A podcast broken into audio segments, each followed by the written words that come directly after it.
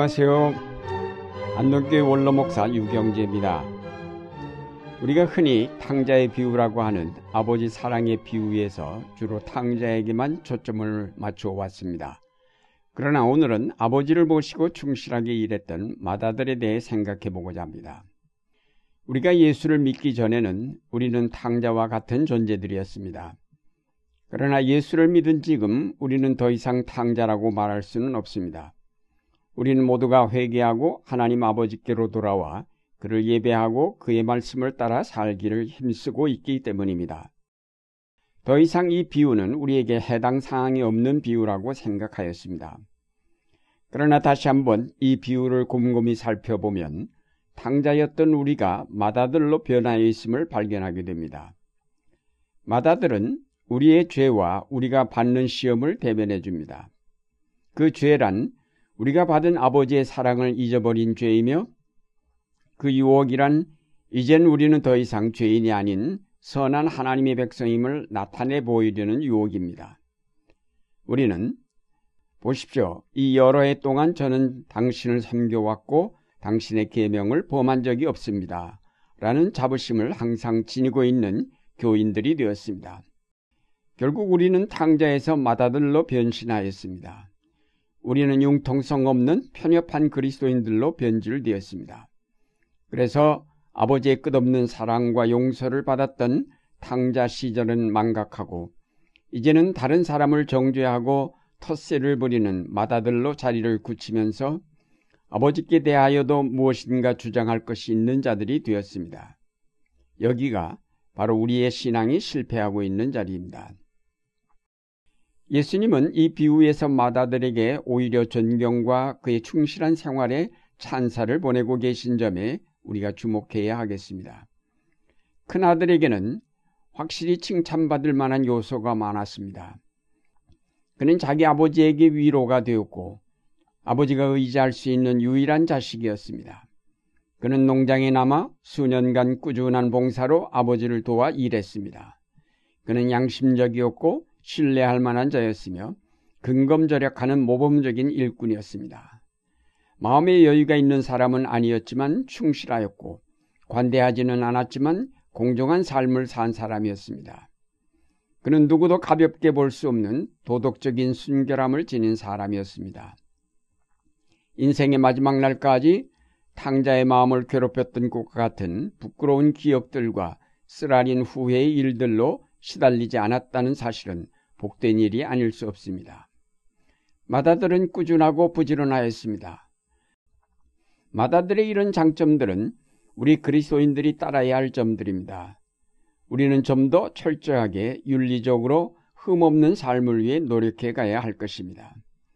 예수님께서 제자들에게 너희 의가 서기관과 바리새인보다 더 낫지 못하면 결단코 천국에 들어가지 못하리라고 경고하신 바가 있습니다. 이 비유에서 큰아들의 이런 장점에 대해서 결코 과소평가하지 않았습니다. 또 아버지에 대하여 항의한 그 태도에 대해서도 아버지는 너그럽게 받아들였습니다. 오히려 자기 아들의 충성스러운 봉사에 고마움을 표하고 자기가 가진 모든 재산이 모두 다 그 아들의 것이라고 하면서 아들을 위로하였습니다. 그러나 아버지는 그 아들이 자기의 마음을 이해해 주지 못한 점을 슬퍼했던 것입니다. 아프고 지친 몸으로 부끄러워 얼굴도 못 든 채 슬그머니 돌아온 탕자에 대한 아버지의 그 애절한 사랑을 이해하지 못하는 그 아들의 냉혹함에 대해 아버지는 서글픔을 느꼈을 것입니다. 큰아들은 밭에서 돌아왔을 때 집에서 들려오는 풍악과 춤추는 소리를 듣고 종을 불러 무슨 일이냐고 물었습니다. 그때 자기 동생이 건강한 모습으로 돌아와서 아버지가 기뻐 잔치를 베풀었다는 대답을 들었습니다. 그 말을 듣는 순간 그는 화를 내면서 집에 들어가지 않았습니다. 그것은 무엇보다도 아버지의 재산을 가지고 나간 자기 동생에 대해 못마땅하게 생각하였고 그가 집을 나간 순간 형제로서의 인연을 끊었다고 생각을 했습니다. 그런데 이제 새삼 그가 돌아왔다는 사실은 무엇인가 또 다른 음모를 획책하고 있는 것이라고 생각할 수밖에 없는 일이었습니다. 이 두 사람은 우애가 좋은 형제가 되기에는 너무나 서로 다른 성격을 가졌던 것 같습니다. 작은 아들은 성격이 외향적이어서 착실하게 집에 머물면서 농사를 짓는 것은 그의 성격에 적합하지가 않았던 것 같습니다. 약간은 호탕한 기질이어서 무엇인가 큰 일을 해보고 싶어 하는 그런 타입이었습니다. 그래서 항상 실수가 많았고 성실성이 부족하여 신뢰를 받기 어려운 사람이었습니다. 반면에 마다들은 절제된 인간의 전형이었으며 매사에 신중하고 근면하였습니다. 마다들은 그의 성격상 한 번의 실수도 용납하기 어려웠을 것입니다. 그는 도저히 자기의 아우를 너그럽게 받아들일 수가 없었습니다. 자기의 동생이 어떻게 변화되어 돌아왔는지에 대해서는 전혀 관심을 두지 않았습니다. 그가 만약 집안으로 들어가 그의 동생을 한 번 보았더라면, 그래서 그가 겪은 고난의 이야기를 들었더라면 생각이 바뀌었을지도 모릅니다. 그 호탕하고 당당하던 모습은 사라지고 겁먹고 위축된 동생의 얼굴을 보는 순간 그가 잔혹한 세파에 시달렸음을 짐작할 수 있었을 텐데 형은 들어가 보지도 않고 무조건 그를 용납하기를 거부하였던 것입니다. 이 마다들의 경직성과 편협성은 전혀 다른 사람을 받아들일 여지를 갖고 있지 못합니다.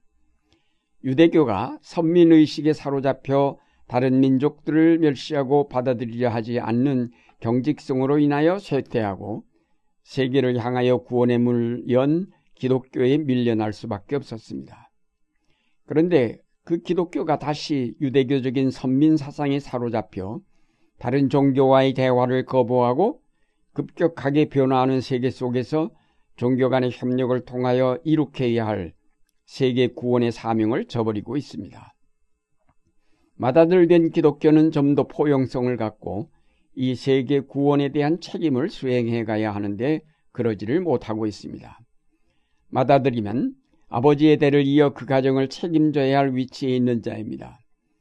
그 가정에서 일어나는 크고 작은 문제를 원만하게 해결하며 불화를 다스려 화목한 가정을 만들어갈 중책이 그의 어깨에 메어져 있습니다. 오늘날 기독교는 사실상 이 세계라는 가정을 영적으로 이끌어 가야 할 막중한 책임을 맡은 마다들과 같은 존재입니다. 자기와 성격이 다른 동생들이라 할지라도 그들을 이해하고 그들과 협력하며 아버지의 뜻을 따라 이 세계를 변화시켜 나가는 것이 마다들된 도리입니다. 그런데 마다들이 이런 책임은 망각하고 자기 권리만을 주장하면서 다른 형제들에게 무조건 복종을 강요한다면 그 집안은 깨어지고 말 것입니다. 오늘 우리 기독교는 자신만의 구원에 만족하면서 이웃을 멸시하고 사회 구원에 무관심하고 있는 것은 아닌지 우리가 가진 배타성과 편협성이 어떤 것인가 살피고 속히 이를 벗어버려야 하겠습니다. 배고프고 지친 영혼들이 돌아갈 집을 찾고 있는데 우리는 그들에 대해서는 무관심한 채 우리의 안락한 삶에만 만족하고 있는 것은 아닌지 반성해 보아야 하겠습니다. 사랑하는 여러분, 예수님의 이 비유는 두 아들 모두에게 사랑과 은총을 가르치고 있습니다. 집 밖으로 멀리 떠나버린 탕자와 집 안에 있는 탕자를 부르는 사랑의 복음입니다. 그 아버지는 큰아들에게 시시비비를 따지지 않았습니다. 그의 마음속에 잃어버린 사랑을 되살려 그를 진정한 아들로 만드시려고 하실 뿐이었습니다. 이제 우리 자신을 돌아보고 우리 속에 자리 잡은 교만과 이기심과 편협한 마음을 회개하고 아버지 하나님의 그 무한하신 사랑을 따라 이웃을 사랑하고 세계를 포용할 수 있는 폭넓은 신앙의 소유자가 되어야 하겠습니다. 우리 자신이 집안에 있는 탕자임을 깨닫고 회개하여야 하겠습니다. 편협한 신앙에서 벗어나 폭넓은 사랑으로 하나님의 나라를 이루어가는 여러분의 생활이 되시기를 바랍니다.